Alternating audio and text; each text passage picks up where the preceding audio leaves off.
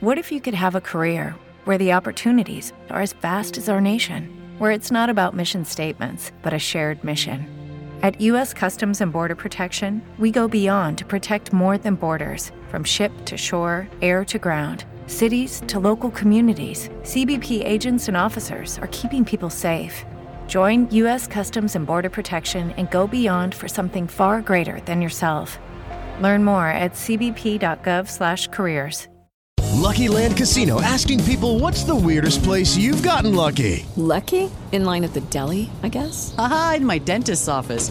More than once, actually. Do I have to say? Yes, you do. In the car before my kids' P T A meeting. Really? Yes. Excuse me, what's the weirdest place you've gotten lucky? I never win and tell. Well, there you have it. You can get lucky anywhere, playing at Lucky Land Slots dot com. Play for free right now. Are you feeling lucky? No purchase necessary. Void where prohibited by law. eighteen plus. Terms and conditions apply. See website for details.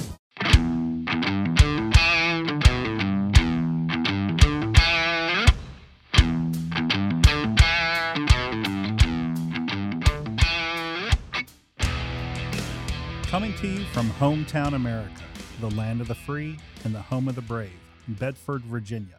Welcome to Cop Talk. I'm Captain Robert Kimbrell. I'm Sergeant Joe Dooley. To our friends and family from the University of Virginia and the University of Idaho, we want you to know that uh, all of you are in our thoughts and prayers, and we definitely wanted to start today's Cop Talk off by uh, mentioning that and, and letting you know that you have one hundred support of uh, Bedford and the Bedford Police Department. Well, folks, decorative lights are going up, and the music's on, and the radio's changing, and there's a sense of excitement in the air.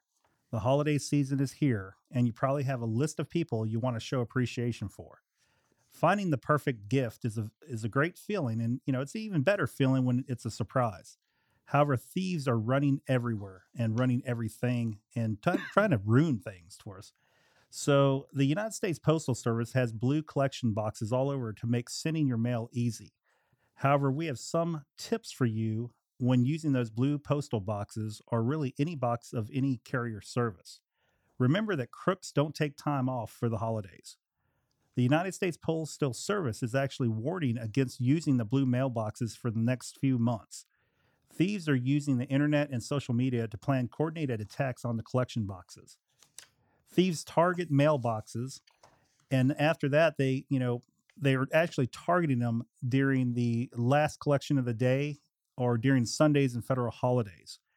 They're still in mail containing checks, gifts, and any anything else that they can actually get their hands on. So, Joe, what do you think pe- people can actually do to uh, reduce their chance of being victimized by this? Well, you can still use the Postal Service to do the following.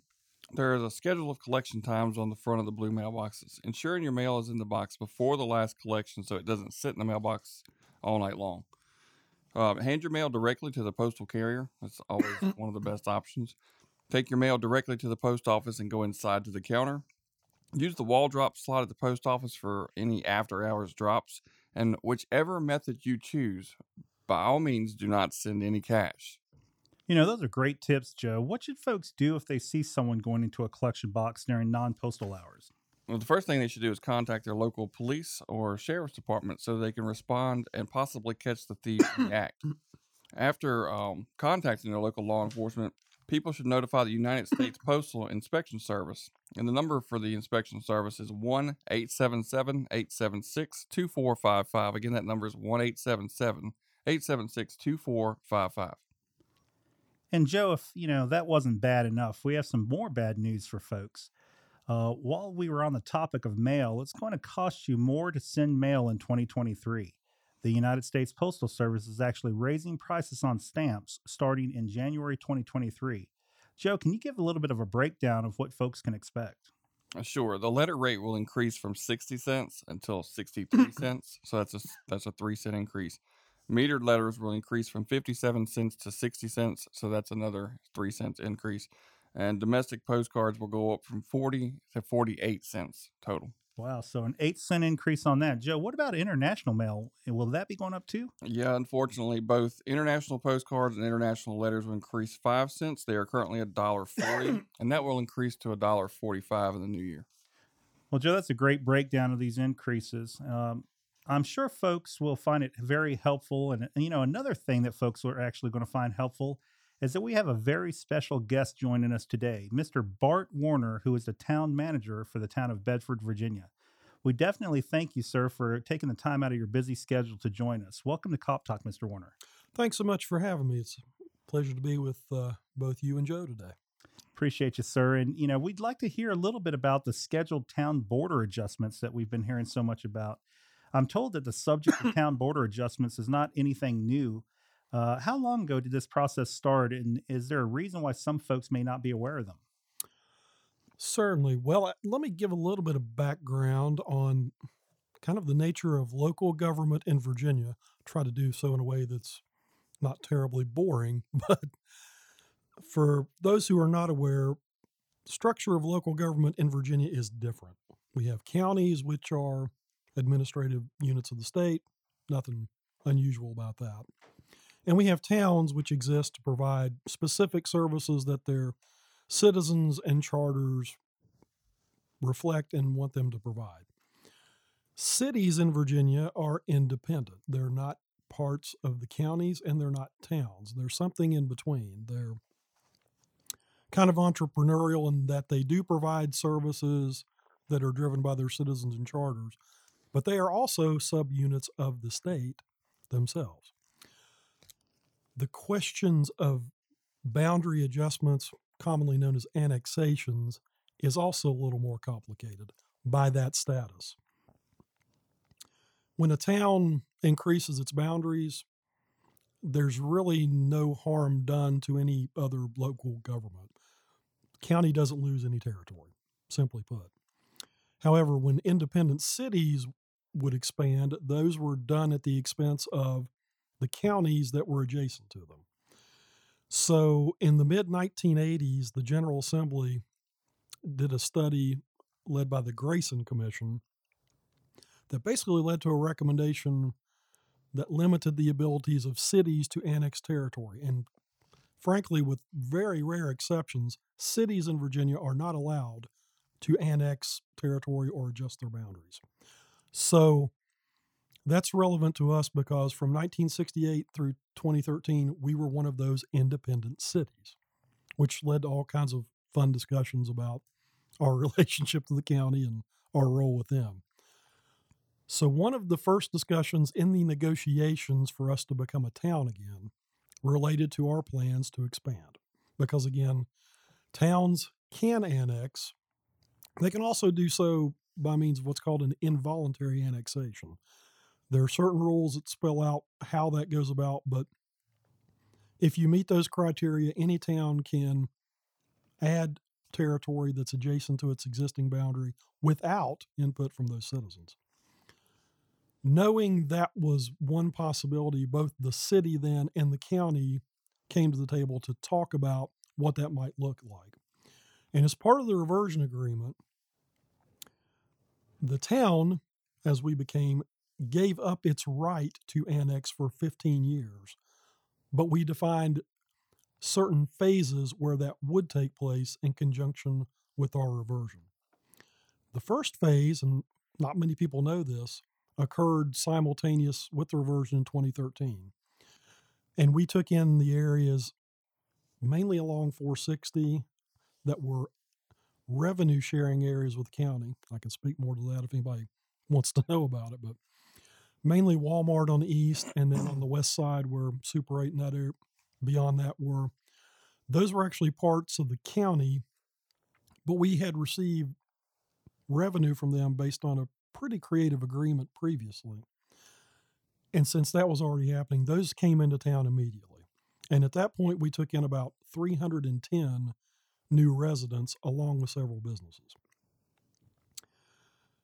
Part of the agreement said that immediately, well, not immediately, automatically ten years after the agreement took effect in twenty thirteen, that there would be a second phase of boundary adjustment.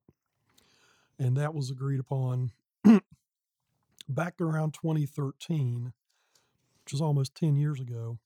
And given that time frame, unfortunately, well, fortunately or unfortunately, a lot of folks aren't aware of that. Obviously, people move in and out. Some of the new residents of those areas probably aren't even aware that that agreement was in place. Uh, so one of the things we're going to be doing within the next month or so is we're going to be sending letters to everyone in these areas that will be coming in, explaining that they will be town residents as of July first, twenty twenty-three, and also explaining some of the services and details of that. So I'm sorry, that's a very long-winded introduction to the topic. I, I you got other questions, but it it's all kind of simple and complex at the same time. Oh, yeah, absolutely. And, you know, one of the things that I want to interject on that is, you know, that uh, taking in that Walmart, everybody I've, I've ever talked to, I've gone to classes all over the country, and and there's one thing that is consistent, and that's that, you know, there always seems to be a, a red dot on, on the heat maps where the Walmart's at. And that's because so much stuff happens at Walmart. You know, normally it draws so many people from all over the county that it sits in. Mm-hmm. Um, and uh, Joe, as a matter of fact, Joe and I were at the school I'm talking about in North Carolina. Right. Where in D DAX, mm-hmm. where everybody was talking about that, you know, we D DAX is, uses heat maps and as part of the uh, the process, and and uh, you could tell where everyone's Walmarts were at because there was a red dot yeah, in that it's area. The, it's always the hottest spot in the in the picture. Yeah, you know. But on the other hand, you know, on the other side of that, Walmart's such a great partner for us. You oh, know, yeah. they, they yeah, it has no, nothing to do with the facility. Yeah, it's just the nature of the beach. It just so. draws so many people. Oh, and even the. the detractors of Walmart mm-hmm. will admit that they go there at least three or four times a week. Yeah, mm-hmm. absolutely. So we really enjoy having them. So do I. So partner. It all evens out. Yep, absolutely. I've always found it interesting how sections of neighborhoods like those past the hospital are in the county, and sections in the same neighborhood are in the town. And in some instances, maybe the same property has a boundary. Uh, but the roads leading into all these sections are in the town. Can you talk a little bit about that? Yeah, that's a great observation, Joe. And one thing I'll point out is that other than those of us who have to pay attention to boundary lines, I think um, most citizens and our neighbors don't really give much thought to thought to them. In fact, when I just pointed out that Walmart came into town in twenty thirteen, most people probably just assumed that it was already there. Mm-hmm. And when we talk about Bedford, there's just we we all know what we're talking about, which may or may not correspond to lines on a map. So right. that's that's one complication of of my job mm-hmm. moving forward. The other thing is the way development happens and the way communities grow. Um, it's kind of organic in a way. You know, when folks uh, see a lovely area, they want to be there, they want to live there, they want to develop it and have other services. That just happens based on economics and geography and several other things that have nothing to do with the government. However, usually they're attached to another community that provides some services. And generally speaking, in that process, some some communities will provide infrastructure like water and sewer to allow that to happen. And and that's what happened in Bedford prior to this General Assembly action in the mid nineteen eighties. Um, specifically, there, there's the neighborhoods we identify as North Hills mm-hmm. and Town and Country. North Hills is the area back behind the hospital. Right. Then going up forty-three, there's also a neighborhood that kind of spans the current town limits off of Boone Drive, high acre state. Right. Town and Country also is kind of in the southwestern quadrant mm-hmm. of the town. Both of those were obviously developed with what was then city infrastructure, mainly water lines, mm-hmm. which kind of is a tell that it was always intended that they would be part of the community of Bedford, formerly represented then as the city of Bedford. Right. Again, I'm thinking that the regulatory change in the eighties probably nipped that, mm-hmm. and it wasn't too much of a, an issue for anybody because, frankly, I think the city had other issues and was focused within. But that's why in these cases you you have na- whole areas and neighborhoods that were developed on the edge of the community that have no other access. And so a lot of the lines that we drew in twenty thirteen for the sake of discussion were fairly arbitrary. Hmm. And we've addressed that. In fact, um, council most recently kind of backed off on the boundaries that were originally agreed upon because we determined that, a, for instance, a power line was used for one of the boundaries, which kind of ran through people's backyards and provided very little access from the front. And from a service provision standard, we determined that doesn't make a lot of sense for anybody. Right. So we've adjusted particularly the northern boundary to remove some areas that were originally included on the map. But for those other neighborhoods where you really can't physically access them mm-hmm. without otherwise coming through what's now the town, mm-hmm. there is a logical argument that it makes sense for us to bring those people in and provide them those services in addition to the access that we've been providing for probably thirty or forty years now. Right. Yeah, the only specifics that I really heard about the boundaries from individuals was if it directly affected them in some way, like you Correct. Were saying, or if something changed on the aspect of, you know, we people around here hunting, shooting uh, in the county. And then when we encompass some of the areas that were the county, the town ordinance prohibits that. So they were, it, it took a little bit of a transition period, but everybody was able to, to understand, and, and they were all more than cooperative and, and understanding and as, the aspect of that. Yeah. And of course, one of the main things we hear about is the fact of uh, revenue collection. Mm-hmm. And of course, the town provides a very different level of services compared to the county. No complaints at all about the level of service the county provides. In fact, I think they do a really great job. But, you know, particularly in your realm, the town police add a great benefit to citizens that probably most folks don't think about. And the metrics there are associated with response times. Right. Uh, sheriff's office does a great job, but they're also responsible for seven hundred square miles. Mm-hmm. The fact that we can focus on the seven or so square miles means that if you have an emergency and you really need us, we can logistically get there faster. Right. Um, of course, that road maintenance we've talked about, um, you know, that point of access issue is is relevant for a lot of folks. Um, I, I've heard the argument made that basically the city residents have kind of been subsidizing the access for those neighborhoods for years, so it makes sense to kind of recover some of those costs. But in any event, from my perspective, we're here to provide services that have value. Those services come at a cost. So a lot of the feedback we hear from the future residents is the fact that they're going to be paying additional taxes. Right. And that's always a hot button issue for anybody. And some of the taxes we collect are the exact same sources as the county, mm-hmm. notably real estate tax and personal property. Mm-hmm. What's logical about that, though, is so many of the services we provide are related to supporting people's property, protecting their property, and things of that like. So while we both charge a real estate tax, the town's rate currently is thirty-one cents per one hundred dollars in valuation. Our personal property tax, which most folks are aware of because that's a really hot topic currently, yes, is significantly lower. So the term I've heard used is double tax, and it's correct that we both collect some of the same taxes, but the way we do it is very different. And my perspective is we take a lot less of your dollar compared to what you pay otherwise, mm-hmm. but we provide a really good level of service. Right. Yeah, I agree. Yeah, I know one of the things that, uh, you know, was a major benefit for me, um, as far as, you know, moving into a town, because I spent a short time in the county, um, was the uh, actual, you know, trash pickup, because um, over there I was actually lugging trash over to the dumpster site, you know, and uh, and throwing it away that way, or, or you'd have to contract with a, a company, you know, if you could get them to come to your actual house to, you know, take that away. So that's one of the services I definitely enjoyed um, as well, as far as that goes. Um, so just to clarify, who has the actual authority to execute a boundary adjustment? In our case, it's done by contract, and that re- goes back to the agreement that we signed with the county when we reverted.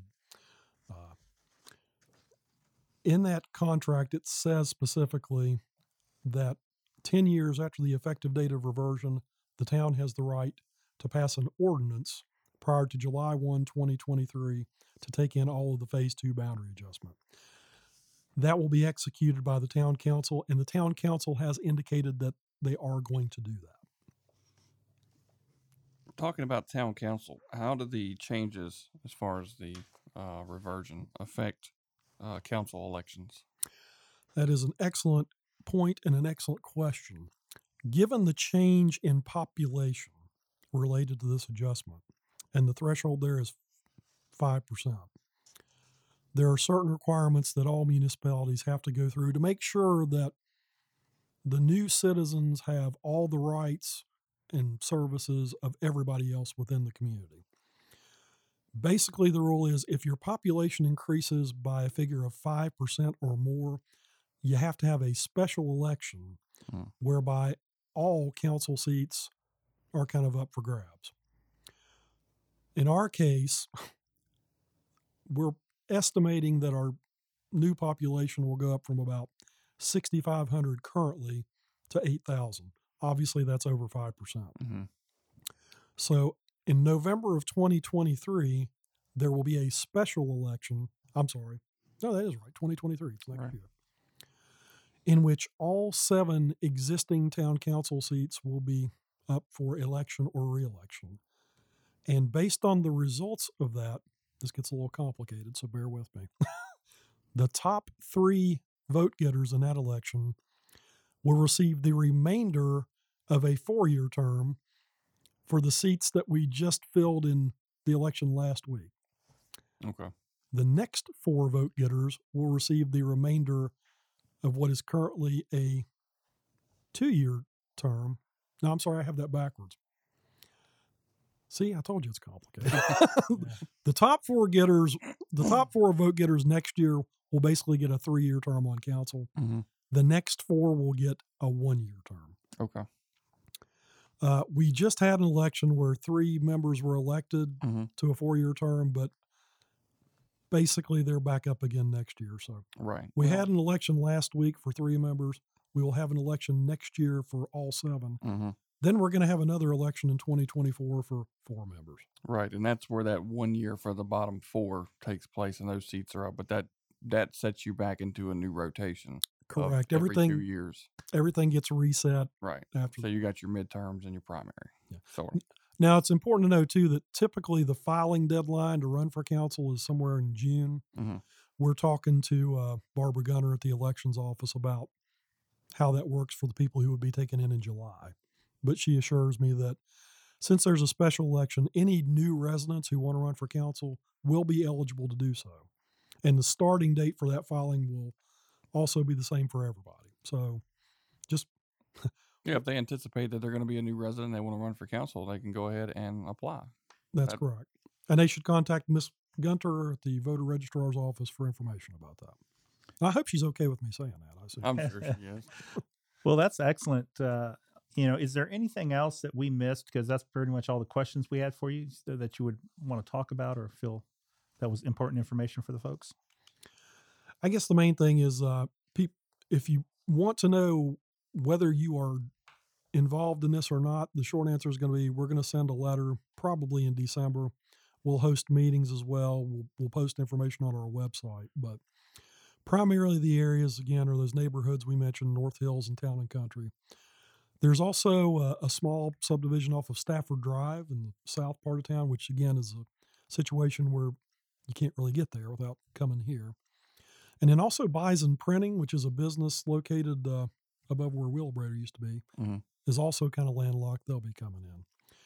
Beyond that, basically the boundaries are in the northern part, forty-three, the Little Otter River, and then the railroad on the eastern part. So there's there's a stretch that's proposed to be taken in that runs along two twenty-one, which is Forest Road, mm-hmm. from the current boundaries out to the Little Otter River. Okay. But again, we'll we'll post the maps and answer any specific mm-hmm. questions. But um, again, going back to my original comment about the boundaries, um, other than the tax bills that our new neighbors will be receiving and the increased services, you know, really our identity won't change a lot. I mean, we all kind of live and work and worship and go to school together as is. And, right. Uh, we look forward to the participation of the new folks. If they want to run for council, we've got numerous other opportunities for service, uh, mm-hmm. various appointed commissions and authorities. So um, it's not a thing where we're hurting for money.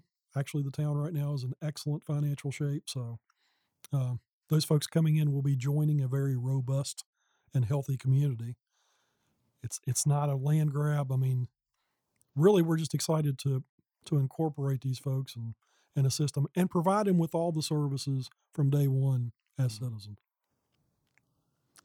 That's excellent. Uh, Woody, how, how are we looking on time over there? We're good still? What do we got? A few minutes to talk about floods, I guess. All right, cool. Um, so, Joe, why don't we start out with talking a little bit about floods on as we continue our national preparedness uh, series on on the letter F now. Sure. Uh, being prepared for floods, uh, failing to evacuate flooded areas, uh, entering flooded waters, or remaining uh, after a flood has passed can result in injury or death. Flooding is the temporary overflow of water onto land that is normally dry. It is the most common natural disaster in the United States. You know, results from rain, snow, coastal storms, storm surge, and overflows of dams and other water systems, I guess, can can do that. And and it develops slowly and quickly. Flash floods can come, come on with no warning at all. You know, Joe, I've seen all those uh, videos on T V from out west where mm-hmm. they're just standing in a dry river and all of a sudden here comes the water, you know, wall of water. And it definitely causes a lot of outages, disrupts transportation, damages buildings, and creates landslides as well. Yeah, some of the points to remember if you're uh, under a flood warning, uh, find safe shelter right away. Uh, do not walk, swim, or drive through flooded waters. Uh, determine your best protection based on the type of flooding. Stay off bridges over fast-moving water. Evacuate if told to do so, and do so early. Move to high ground or on higher floor if you're in a dwelling. And stay where you are. You know, part of our series, we always talk about how to prepare beforehand. So some of the preparation you can take is you can vi- visit the FEMA site at uh, FEMA dot gov. That's F E M A dot gov. Uh, you can also sign up to your community's warning system. You know, the Emergency Alert System, E A S, and National Oceanic and Admis- Admi- Admis- how do you say it, Joe? Atmospheric, Atmospheric Administration. Administration. That's another one of those tongue, tongue twisters for me. Um, or which is, you know, NOAA radio, folks. NOAA radio out there also provides emergency alerts. We have what here, Joe? Uh, Everbridge? Yes. Is that right? Mm-hmm. That they can sign up for. Uh, if flash flooding is a risk in your location, monitor your potential signs such as, you know, heavy rain. Learn and practice evacuation routes, shelter plans, and flash flood response. Gather supplies in case you have to leave immediately or if services are cut off. Keep in mind, however, that each person's specific needs, including medication, uh, and also for the, your pets. You know, never forget your pets. Also obtain extra batteries and charging devices for phones and other critical equipment. You know, it's it's not good enough, Joe, to have your cell phone if you don't have any way to charge it, right? Yeah, that's right. And, uh, you know, I had some trouble with that actually in Dallas, uh, getting some stuff charged up. So always obtain flood insurance if you you know think you're going to need it, and do so so before any of these things occur, because like Joe and I talked about last week, if there's a named storm out there, then they are not going to uh, issue any insurance at that time. So you want to plan early and, and get that uh, flood insurance and other insurance coverage that you may need prior to any named storm being uh, in effect. And also make sure that you keep your documents in a waterproof container. Create password-protected gi- digital copies of those documents as well. And lastly, protect your property. Move valued items uh, to higher levels, declutter drains and gutters, and install check valves. Consider a sump pump with a battery as well. Uh, we had so much of those problems down in Hurricane Isabel, you know, when we went through that. And uh, folks just didn't expect for it to, to get that high, Joe, and they didn't move anything, and they lost it all. You know, yeah. You had four feet of water in people's, you know, dens and living rooms. Yeah, and we'll, we'll move to the next phase. If you should find yourself in a flood warning or, uh, in worst case, in an actual flooding event, uh, some of the steps that you want to make sure you take during the event, uh, depending on where you are and the impact of the warning time and flooding, go to the safe location that you have identified. If you're told to evacuate, do so immediately. Never drive around barricades. Local responders use them to safely direct traffic out of the flooded areas. Listen to E A S, NOAA Weather Radio, or local alerting systems for current emergency information and instructions.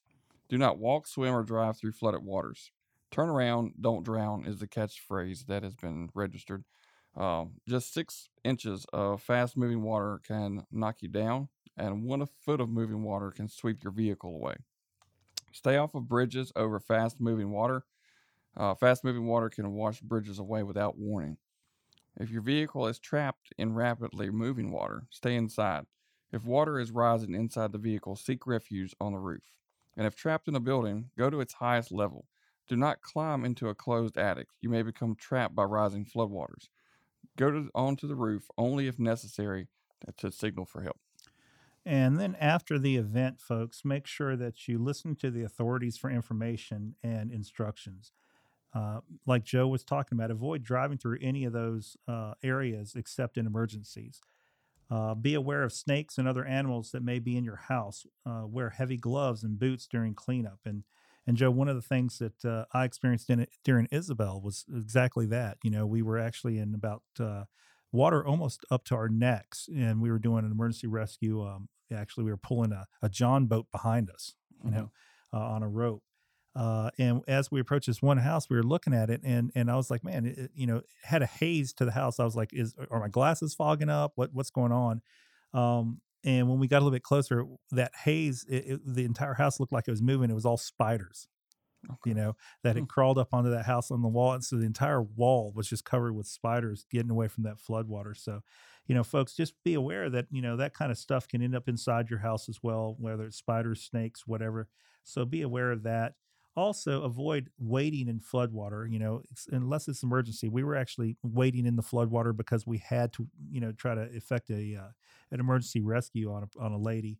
Um, and the, the caveat of that, Joe, is that uh, once we got there, she wasn't under emergency. She called it in that she was having difficulty breathing, and when we got there, she was just upset because her cable T V was off. So we, uh, you know, that was one of those things. So obviously, folks, just tell the truth during these things because you put everybody in danger that's trying to get to you. Uh, but avoid those floodwaters, which can uh, contain dangerous debris and other contaminated substances. Uh, with, with us in Isabel, we were uh, checked out and told that we had been exposed to E. coli uh, that was actually in the water at the time. So there's all sorts of uh, nasty things in the water to be aware of. Um, you know, you also have underground and down power lines that you may not be able to see. So just be aware of that, and always use a generator or other gasoline-powered machinery only outdoors, uh, and you know keep those aw- away from your windows so any of those fumes can't get in. And be aware of the risk of, of electrocution, folks. You know, do not touch electrical equipment uh, if it is wet or if you're strand- uh, standing in water. Make sure you don't touch it. Uh, it is uh, not definitely um, not safe to do so at that. You know, if it's wet. So just make sure that you. Uh, You know, turn off all the electricity, prevent electrical shock uh, prior to the storm. And we, Joe, we had a, a big problem with that as well. You know, we had people, the, the storm waters were so high during Isabel that we had people riding jet skis down the street, mm-hmm. you know. I can believe it. Um, and, you know, we were out there with the street closed down where we thought the traffic would come from. And then we heard this motor behind us, and it was this guy in a jet ski, and he was coming right up to a down power line, you mm-hmm. know. So luckily, we were able to uh, stop him before he hit that uh, that power line. And folks, just know that just because it's a down line does not mean that line is dead. Because we had a person electrocuted, thinking that the line was dead, uh, and uh, you know it definitely wasn't. It was still a live wire. So just be aware of that, Joe. I think uh, what we're going to do is next week we're probably going to talk a little bit about hurricanes and get to the H's. Yeah. Uh, which goes right along with these, you know, the topic of floodwaters. So this is a time in our uh, podcast where we always pay tribute to a fallen officer. This week, we'd like to pay tribute to police officer Truong Thai from the Las Vegas Metropolitan Police Department in Nevada. End of watch Thursday, October thirteenth, twenty twenty-two. Police officer Truong Thai was shot and killed while responding to a domestic uh, disturbance call in the eight hundred block of East Flamingo Road at about one a.m. The subject opened fire from inside his vehicle as Officer Ty and his partner attempted to make contact with him at the intersection of East Flamingo Road and South University Center Drive. Officer Ty and a civilian were both struck by the subject's shots. Officer Ty succumbed to his wounds while he was being transported to a local hospital. The man fled the scene and was beha- apprehended by a police canine approximately three miles away after refusing to exit his vehicle. Officer Ty had served with the Las Vegas Metro Police Department for twenty-three years. And was assigned to the South Central Area Command. He is survived by his daughter. And folks, we just want to once again thank our guest speaker, Bart Warner, town of uh, town of uh, Bedford, Virginia, as town manager. So, Bart, thank you very much. Yes, for, sir. Thank you for being thank here. Thank you, guys, and thank you so much for everything else you do. Well, we appreciate you, sir, definitely. And folks, we do this because we love you, and we want you to remember that we're your friends, we're your neighbors, but most of all, we are your police department, and we thank you for your support. I'm Captain Robert Kimbrell. I'm Sergeant Joe Dooley. Bedford, be safe.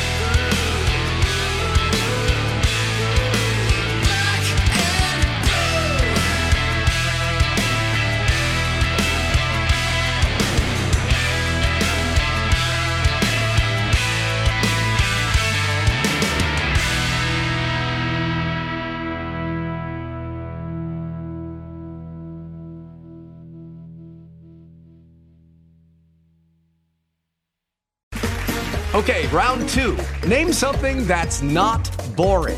A laundry? Ooh, a book club. Computer solitaire, huh?